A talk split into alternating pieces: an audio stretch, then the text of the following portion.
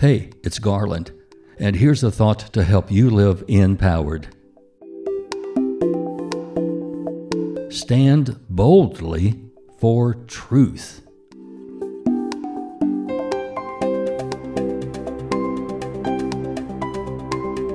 So, which would you rather hear?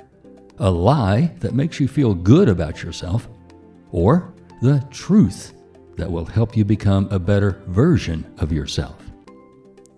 Which better serves good decision making?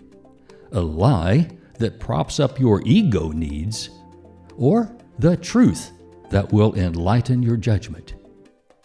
Which would you rather be known for?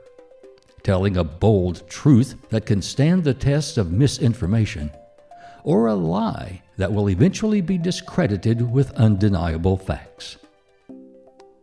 There's a reason why the truth sets you free, and why the empowered are bold in the defense of it. When you start lying to others, or to yourself, you become a slave to the lie. You stake your whole self on the veracity of the lie. And when the lie is unmasked for what it is, you still cannot let loose of it because you've completely and totally invested yourself in it. You are a prisoner to the lie. The only way out of this self imposed dungeon is to walk out the open door of truthfulness that has been there all the time. To stand boldly for truth is to make it possible for everyone to live in truth.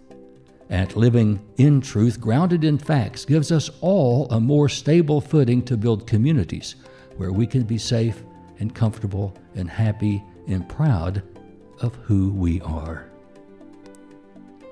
I'm Garland McWaters. Stand boldly for truth and unleash the creative energy of your personal empowerment. Encourage the spirit, enliven the heart, enlighten the mind, and enlarge the expectations of living in yourself and in others.